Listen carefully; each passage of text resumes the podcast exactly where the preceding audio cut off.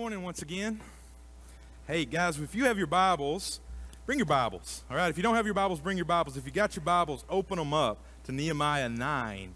I know we're jumping a little bit in Nehemiah, and it's for a good reason. Uh, the guy who's speaking to us next Sunday is going to bring Nehemiah 8, and his name's Joe Bishop. And um, I've honestly never heard anybody teach um, the book of Nehemiah so well and bring it to life. And Joe is going to bring us Nehemiah 8 next Sunday. Uh, last week we looked at Nehemiah 7. This week we're just skipping ahead to Nehemiah 9. It won't hurt us to, uh, to be able to go back and see, and I won't cover anything out of Nehemiah 8 this morning. But uh, we are going to look at this idea of um, renewing covenant. And Nehemiah 9 is about the people of Israel confessing their sin. And we all know what a covenant is. A covenant is a promise. God always keeps his covenants with his people, regardless of how faithful or faithless we are. And we, on the other hand, make promises all the time. We make promises to God, we make promises to other people, and unfortunately, many times, we're bad about breaking those. Yet our God remains faithful. And so this morning is this idea of uh, they are confronted with the Word of God, and the Word of God pierces them, and they confess their sin. And so we're just going to jump in. All of Nehemiah 9 is centrally themed on God, the covenant keeping God. And Nehemiah 9 records the longest prayer in the Bible. Now, we are not going to read that prayer, but it is long. 38 verses here in Nehemiah 9 and it's a, it's a beautiful prayer. Much of it is a recounting and a reciting of history. Uh, in fact, the prayer reviews the history of Israel, where they've been, God chose them, what He's brought them through. It's a summation of that. It also talks about how majestic God is and how depraved man is, how often we fall into sin. In these verses, we find uh, verse 17, God's great kindness. Verse 31, God's great mercy. And in verses 25 and 35, we find God's great goodness. And by the way, uh, there is going to be a difference between God's greatness and God's goodness. Maybe you know what that is already. But this is Israel's response over and over again. Before the walls were rebuilt, the reason why the walls were in ruin to begin with is even though God was great, great in kindness, great in mercy, great in goodness to his people, the people were greatly disobedient and it led to their great distress. In fact, they'd been carried away as slaves, separated from their families. Everything that they knew and loved, they had lost because they had lost their first love for God. And so, this is the story of a people being rebuilt. Nehemiah is really, the first part of Nehemiah is about rebuilding the walls. The second half of Nehemiah is about rebuilding the people.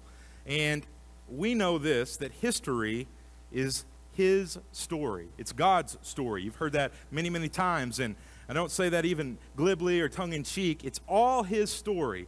God's redemptive purpose is set on mankind. At the perfect time in history, he placed his son Jesus to live and to die as the Son of Man and the Son of God, the perfect redemption for our sin. And since that time, God is continuing through the church to work out his redemptive plan until the day when Christ comes again, the tribulation, the thousand or millennial year reign, the, uh, the, the releasing of the beast, the battle of Armageddon, all of those things are yet to be fulfilled. But it's all his story. God sees as far back as eternity, and he sees as far forward as eternity. He already knows the end of it all. And so, the, the basic outline for this chapter, these are going to be my three points, and I'm going to try to roll this morning. Uh, that's hard for me sometimes because it's so rich and good. But the number one point is the greatness of God. We're talking about his sovereignty, his might, his power. He's over everything. He is a great God. We don't have enough words in our language or any language to pronounce how great God is. We find these verses and uh, this greatness of God in verses 1 through 6. And this is really the only place I want to read this morning. And we'll just start with verse 1. Now, on the 24th day of this month, the people of Israel were assembled with fasting and in sackcloth. That's burlap. That's a uh, maybe goat hair. It's it's very uncomfortable to wear, and intentionally so. And they put earth or dirt on their heads. And you can imagine these people that are just mourning, they're wailing. Have you ever been in a situation, uh, most of us probably had, where we're so distraught, so broken, maybe over sin, maybe over the loss of someone or something, that, man, it's just you ugly cry. And, uh, and it happens. And we, we don't care who sees us or who's watching or what's around. It's just man, there's a pouring out of all of our emotions. The floodgates open up, and this is really where the people are. And the Israelites separated themselves from all foreigners and stood and confessed their sins. They stood up to do this. They confessed their sins, that's important. And they confessed the iniquities of their fathers. they stood up in their place and they read from the book of the law of the Lord their God for a quarter of the day. Six hours or three hours, I should say, because if daylight is 12 hours, a quarter of the day is uh, three here. For another quarter of it, they made confession and worshiped the Lord their God. Six hours, there's a worship service going on.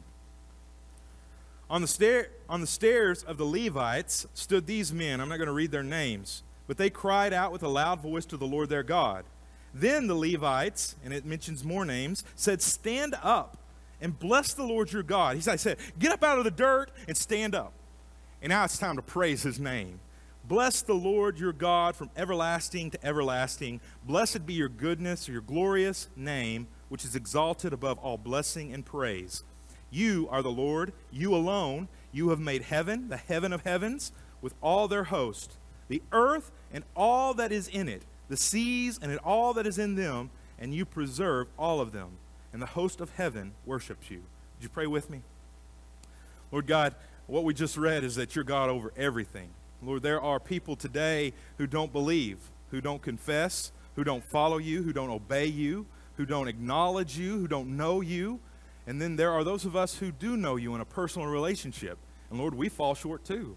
Lord, so often we forget to thank you. We forget to spend time with you. We don't worship or glorify you we neglect time spent with you. Lord, we are also guilty. And Lord, today we confess our sin. Lord, I pray that every man and woman, boy and girl that's here, that we would realize that we all fall short of the glory of God. But thank you, God, that in Jesus, the grace that you offer us, you provide a way for us to come back to you. Heavenly Father, Lord, we're so thankful for the blessing and the gift that you provide of your very self. Lord God, we love you. We offer up praise.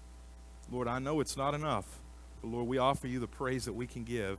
And we pray, Father, that today maybe we can renew a covenant with you. We can come back to the promises that we once stood so strong in. Maybe the joy that was ours uh, early in salvation. Maybe the obedience that we once walked in and the servanthood, Lord God, that we once served with. And Lord, today that would be refreshed and renewed by the power of your Spirit. Lord, we ask this in Jesus' name. Amen. That little baby was praising God while we were praying.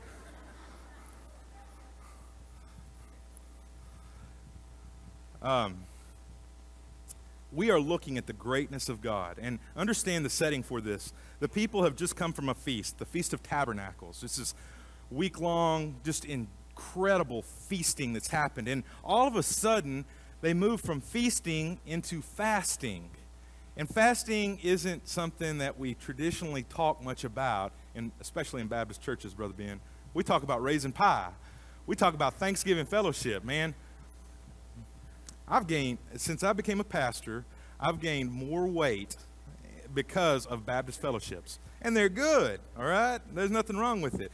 But this instance, they are fasting. They have broken what they were doing. There was a season, a time for joy, and now there's a season or a time for mourning and repentance. And why this happens is Ezra, a contemporary of Nehemiah, stands up before the people and he reads the Word of God to them. The Word of God, the law that's read to them, brings conviction, and men and women began confessing their sins. This six hour worship service, not many of us have ever sat through six hours of worship. And I, I agree that it would be difficult. But this is a all day affair. And with it comes the beginning of revival, this new God centered life for God's people. Now, God takes the time to receive us. Any moment of any day, the promise is that we can approach the throne of grace, that we can come humbly yet boldly to the throne of grace. It doesn't matter if it's three in the morning, it doesn't matter if you're driving to school or to work, it doesn't matter if it's the middle of the day, it doesn't matter if it's at dinner time with your family. Any time throughout the day, you can come to God in prayer. And He, get this, always takes time to receive you. He always has time for you. Not many people can say that. We don't have time for much in our world today, but God always has time for us. He never turns us away. He's always available. He's always with us. He's always for us. He's never left us. He'll never forsake us. He's never too busy for even the petty things that we might bring to Him. But it seems that we oftentimes don't have time for God, and that is to our own chagrin. That's our own sin, our own fault. The Israelites were the great example of this. Now, here is what true worship is, and I've put some of these on the screen, and I'm primarily going to have to preach from what's on the screen this morning just to get through uh, in plenty of time because we have Brother Bill is coming to speak to us from the Gideons, and he's going to bring a great word too. But this is worship. When you hear God's word, I, I would say when you receive God's word as well, when you act upon God's word. True worship is when you praise God. We praise Him more than singing.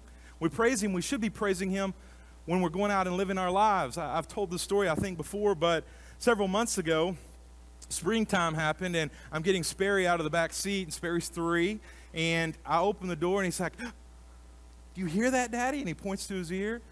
And I said, Yeah, do you hear those birds singing? I said, I wonder what they're singing. And he said, Jesus loves me, just matter of factly. But you know that there is great depth of truth in what he said. God created the birds to sing, did he not? And so they're praising their God. Doing whatever God created you to do to the fullness and glory of God is worship. And you can do that on a daily basis, whether you have a good voice or not. Prayer, confession of sin, separating ourselves from the ungodliness or worldly pursuits. Worship always, always, always, this is a, con- a constant, a firm truth, revolves around the Word of God. And why? Well, the Word of God reveals the God of the Word. You want to know God? You want to get closer to God? You want to become more Christ like? You get in the Word because that's where God reveals Himself and tells the truth of who He is. We learn of His character and His nature. We learn of His promises and His intent for us. We learn what we're supposed to look like, what we're supposed to let go of, how we're supposed to praise Him. We learn everything from the Word of God. And when we get in it, we become more like the God of the Word. Here's the deal the better we know God's Word and obey it, the better we'll know God and become like Him. Sounds like a simple truth. It's hard for us, it's hard for me. I'd go so far as to say that any worship service that precludes the Word of God, that does not include the Word of God, will not receive the blessing of God. You know, we could get up here and never mention the Word of God, never mention God's name, never talk about sin, never talk about glory, we could do lots of things, but even the songs we sing here, guys, are full of the Word of God. That's one of the reasons we love hymns, is because there's so much scriptural truth in them. Yet, when we preclude the Word of God and it just becomes a bunch of stories, and it doesn't do us very much good, we can get entertained, we can laugh, we can have a good time, but man, we're here to bless God.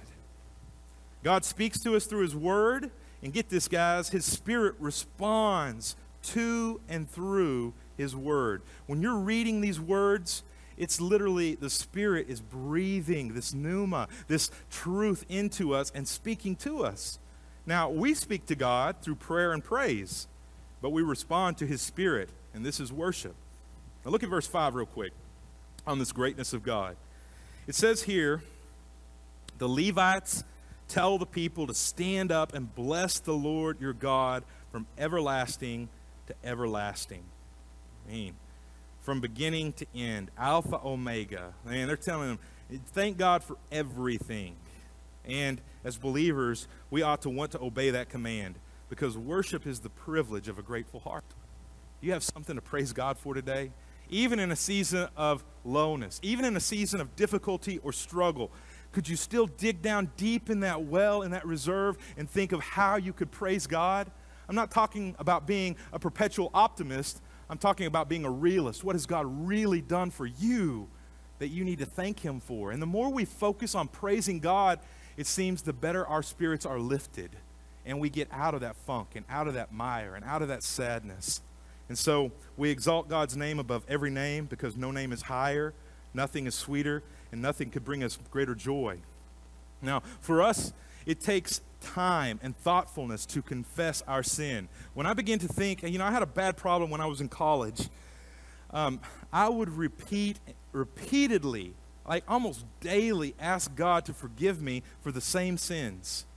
Um, there were some sins that are harder to break than others, but something that I did years ago would keep getting brought up, and I kept saying, God, forgive me. I'll never get over that. God, I'm so sorry.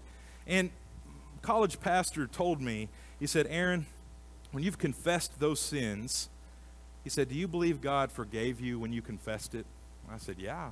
He said, Then you don't need to keep confessing it over and over again because God's already forgiven it. Move on. You've probably got new sins in your life to confess, and that's true. So the people took time to confess their sins and they sought out God's face. You know, there's a couple ways we seek God. We can seek his face, and that's really when you look at the face of a person, when you look in their eyes, you, you literally are paying attention to them, what they're saying, uh, what their reaction is. We can also seek God's hands. And a lot of times we're guilty of this. We only want what God can give us. What can He extend to us or dole out to us? How can He bless us? How can He help us? And we want from God. And they're both good ways to seek God. But, guys, we want to seek God's face first and spend time intimately with Him before we ask from His hands. And that's a good way to begin true worship. Here's the deal whenever you see or sense the sin in your life, and we're talking about renewing covenant here, it starts here with us in our hearts whenever you see or sense sin in your life, at that moment, look to Jesus. Seek his forgiveness. If you just look to yourself, guys, if we look inwardly, there are, man, go to Books a Million, go to Barnes and Noble, man, sections upon self improvement. Here's the problem we can't improve sin. Sin improved by self remains sin. You may be a little bit more moral at the end of the book, but you're still a sinner. And so the only way sin can be dealt with is to give it to God, confess it. He takes it as far as the east is from the west. He forgives it and blesses you in return. That's the best way for self help, all right? And it's not self help at all, it's God help. Because in ourselves, we're dead in these trespasses and sin. We need somebody to bring us to life and change it. When we look to ourselves and we focus on our failures, the problem is, is we often become more and more discouraged. It's why it's so vital to seek Jesus early and often because when we're able to focus on His love and grace, literally His perfection, then we move off of our own imperfection. We begin to see what we're supposed to be like and not dwell and get depressed on what we have been. As we draw nearer to God, we separate ourselves further from this world. This is what the people are doing in Nehemiah 9. They're confessing what they once were and what they once did, even what their forefathers did, and they're saying, We want to go in a new direction. This is repentance. Now, get this I have two equations up here, okay? Not a math person. But these are a couple of truths that I think that are important, and they kind of struck me this week. Separation from the world Okay, we, we, we get away from, you know, the bars and the clubs, and we get away from uh, the, the, the horrible talk and the ungodliness and the stuff behind us. We separate ourselves from all that stuff. Minus devotion to God, meaning if, if we do all that, yet we don't have devotion to God, what we, we've done is we've isolated ourselves. We've isolated ourselves from people, maybe from church. We might have even isolated ourselves from God. We need other people. God created us to be community. This is also true. When we have devotion to God, when we're fully when we say we're devoted to him and we're going to praise and honor him, but we also have devotion to the world, that's what we call hypocrisy. Because you can't live on both sides of the fence. You can't even straddle the fence. God will spew what is lukewarm out of his mouth, will he not? And so we've got to choose a side. And we've got to be fully devoted to that, preferably the side that's devoted to God. What we want is separation from the world plus devotion to God. And so, with that, I have one scripture here out of Leviticus chapter 20, verse 26. You are to be holy to me.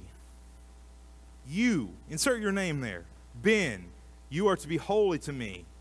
June, Mike, Sheila, Chad, Jamie, Aaron, Jennifer, Sarah, whoever you are, you are to be holy to me because I, the Lord, am holy, and I have set you apart from the nations to be my own.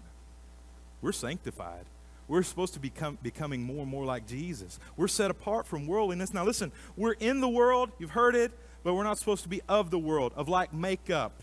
Listen, we're not homogenous with the things of the world anymore when we become Christ's brother or sister, when we become a joint heir, when we become God's child. It doesn't mix. Oil and water don't mix. And so it's a good idea for us with our worship to begin with God's greatness. Recognize Him at the beginning of any prayer. I've shared this before. There's acronyms for praying, and one is the word acts A C T S, acts.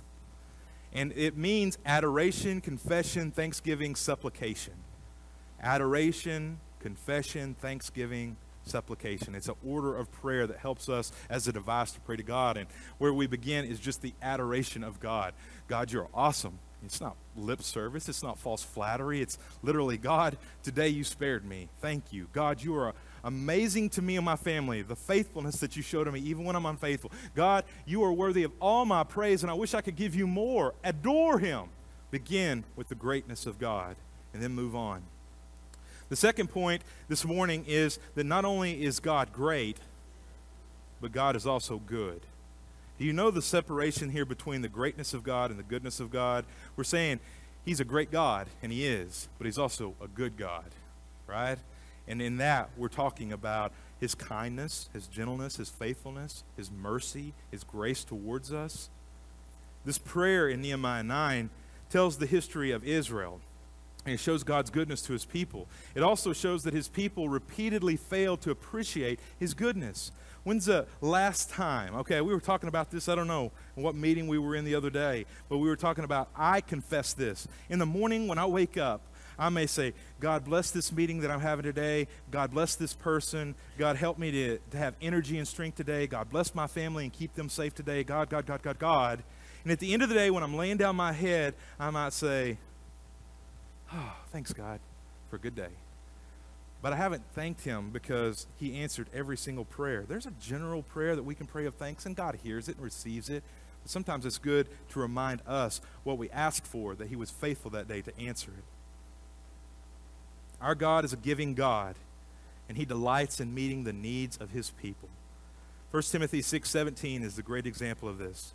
It says, "Instruct those who are rich in this present age not to be conceited, not to be puffed up with vanity, not to put their hope in the uncertainty of wealth, but to put their hope in God, who richly provides all things for us to enjoy.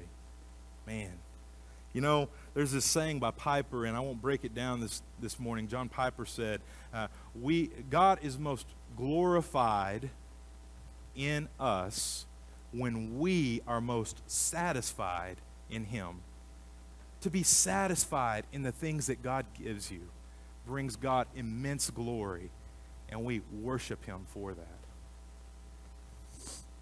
Israel repeated again and again this unthankfulness, this ungratefulness towards God. Eventually, it turned to them going into captivity. I don't want that for us.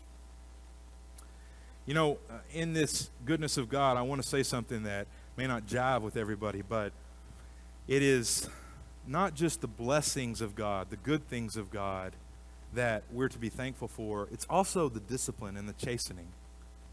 Nobody likes that stuff, man. But that's what makes us more Christ like, is it not? When God corrects us and rebukes us, He reproves us and He instructs us in righteousness, as Paul told Timothy. Listen, Warren Wiersbe said it this way uh, The Father is never as close to us as when he is chastening us. Probably because his hand's on our rear end spanking us, right? He's right there. He's close to us, right? But in this instance, too, we know that he delights in his children. He doesn't, man, I, I tell you what, I was told with a fly swat, with a belt, with a paddle called the Texas Trailblazer. I remember it well. I was told with hands. I was told many ways. It's going to hurt me more than it hurts you. And I always doubted that truth, all right? But the truth is, is when God corrects us and chastens us or chastises us or disciplines us, it's because he can't see his image bearer, his beloved, his redeemed child to go astray. And he wants nothing more than to bring us back into fellowship and peace and harmony with himself. And sometimes it hurts. Read a book years ago by Phillip Keller called A Shepherd Looks at Psalm 23. And in that book, this man, he's a, he's a, he, he tends sheep, he tends goats, and he's writing from his experiences as he studied the Word of God out in the fields. And he made this truth that has always stuck with me. He said, Whenever I have a lamb that constantly strays away from the flock, he said, What I will do, and what's been a common practice is, I'll break the leg of that lamb. And you think, My goodness, how horrible are you? He said, But immediately I will set that limb, bandage that limb. I will carry that lamb with me, keep it close to my heart. And when I put it down, it can't stray anymore. It learns its master's voice, it learns its shepherd's heart. And eventually it learns that the safety and protection of intimacy with the shepherd is where he belongs. And he doesn't stray anymore. And sometimes, guys, God has to wound us deeply to bless us greatly. And we don't like that, but that's still a part of the goodness of God.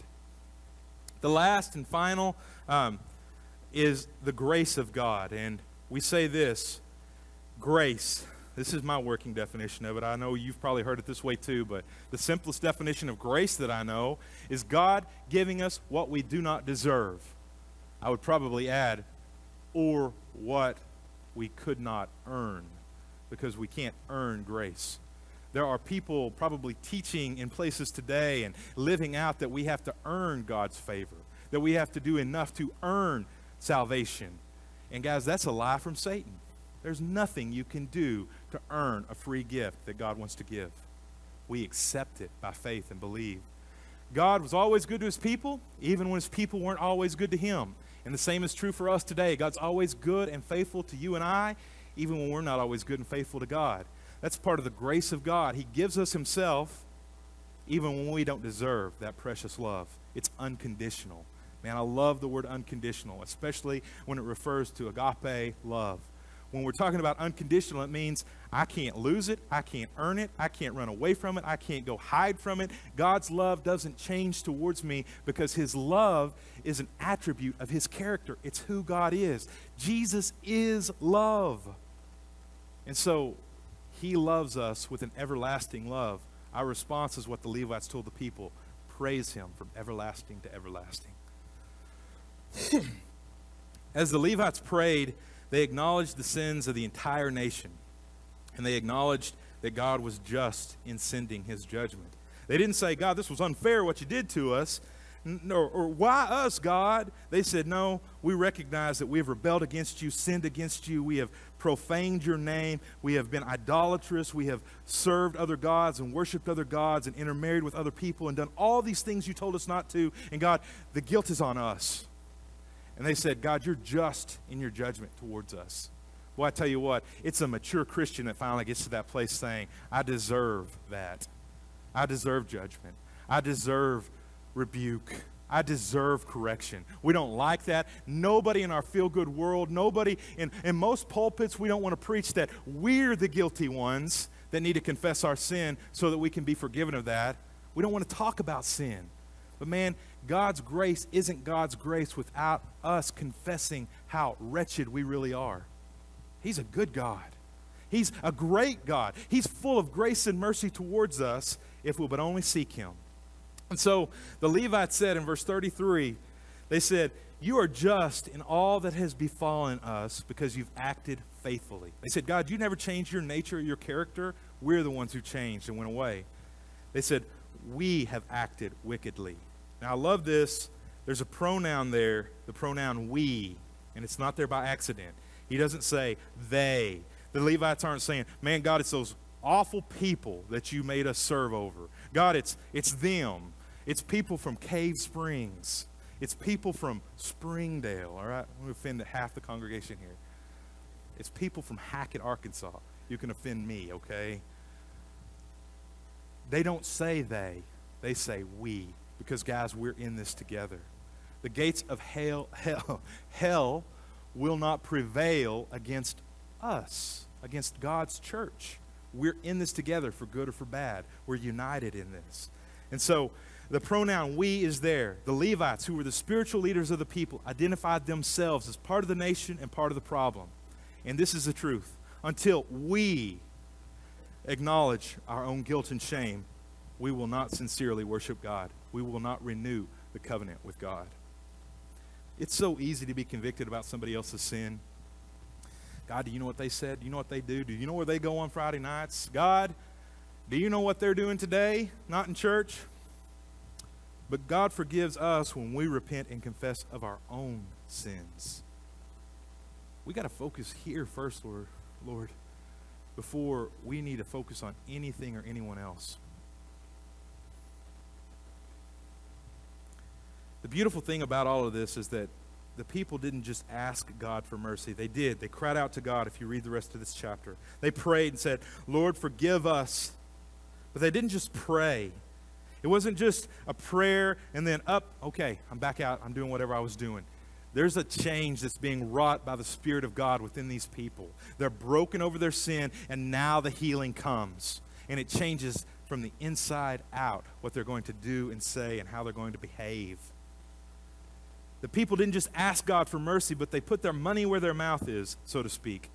They made a covenant with God. I would say better, maybe they renewed a covenant with God to obey His law and to do His will. And I'd ask you and I'd ask myself this morning what covenant do we need to renew with God today? What have we told God that we would do? Where have we told God we would serve? Where have we told God we would go and be obedient and we've stopped doing that or we've lost our passion for it, and that needs to be refreshed today. Where are those areas? I'm going to recap this as easy and simply as I can. You have that, I think it's slide 15, the next to last slide, Steve. This one. this is the whole chapter, kind of written out in a paragraph form. Our God is a glorious God. We find it in verse 5. He's a powerful God, verse 6. He's a faithful God, verse 8. He's concerned about the needs of his people, verse 9. He's a pardoning God, if we'll ask, verse 17 through 19. He's long suffering when we sin. That means he's patient with us, verses 21 and 36. But he disciplines us if we rebel, verse 26. He's a generous God, verse 24 and 25, who gives us far more than we ever deserve He's a God who keeps his promises, even if, I would say not if, but when we are unfaithful. Knock that over. Isn't that not an awesome God? This is a God of Nehemiah 9. He's calling us to a renewed relationship with himself. Maybe something in you needs to be renewed today. I'm going to ask our musicians to come up. We're going to have just a moment of invitation. And I'd ask you to bow your heads with me right now and let's pray. I'm going to pray the prayer of David from Psalm 51.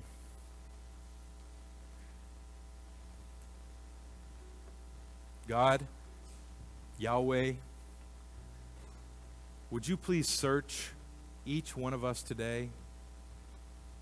Would you know us intimately and deeply? And God, would you reveal to us any hidden sins that are within us? God, would you recall to each one of our minds the promises we've made to you, the ways we've said we would do this or do that, or we would serve here or give there? Maybe we attached it to a promise of conditionality, Lord God, that if you would get us out of this situation, or if you would answer this prayer, then we would do such and such a thing. And maybe we've not carried through on our end of the bargain. God, this is heavy. And it takes time to remember these things. It requires thoughtfulness on our parts. But Lord, we're asking for the Spirit to show us what we need to do. And God, if we need to renew relationship with you this morning, by rededicating our lives. Maybe we need to renew a covenant and promise that we once made to you. Maybe somebody here today has never made that step of faith and they need to be saved. God, we pray that you would do that in the lives of your people today. Draw us by your Spirit. We're not in sackcloth or burlap this morning. We're not throwing dirt on our heads, Lord God, but we could still be broken here today so that you could heal us. So, Lord, we ask for you to have your way, to do your will in us. In Jesus' name.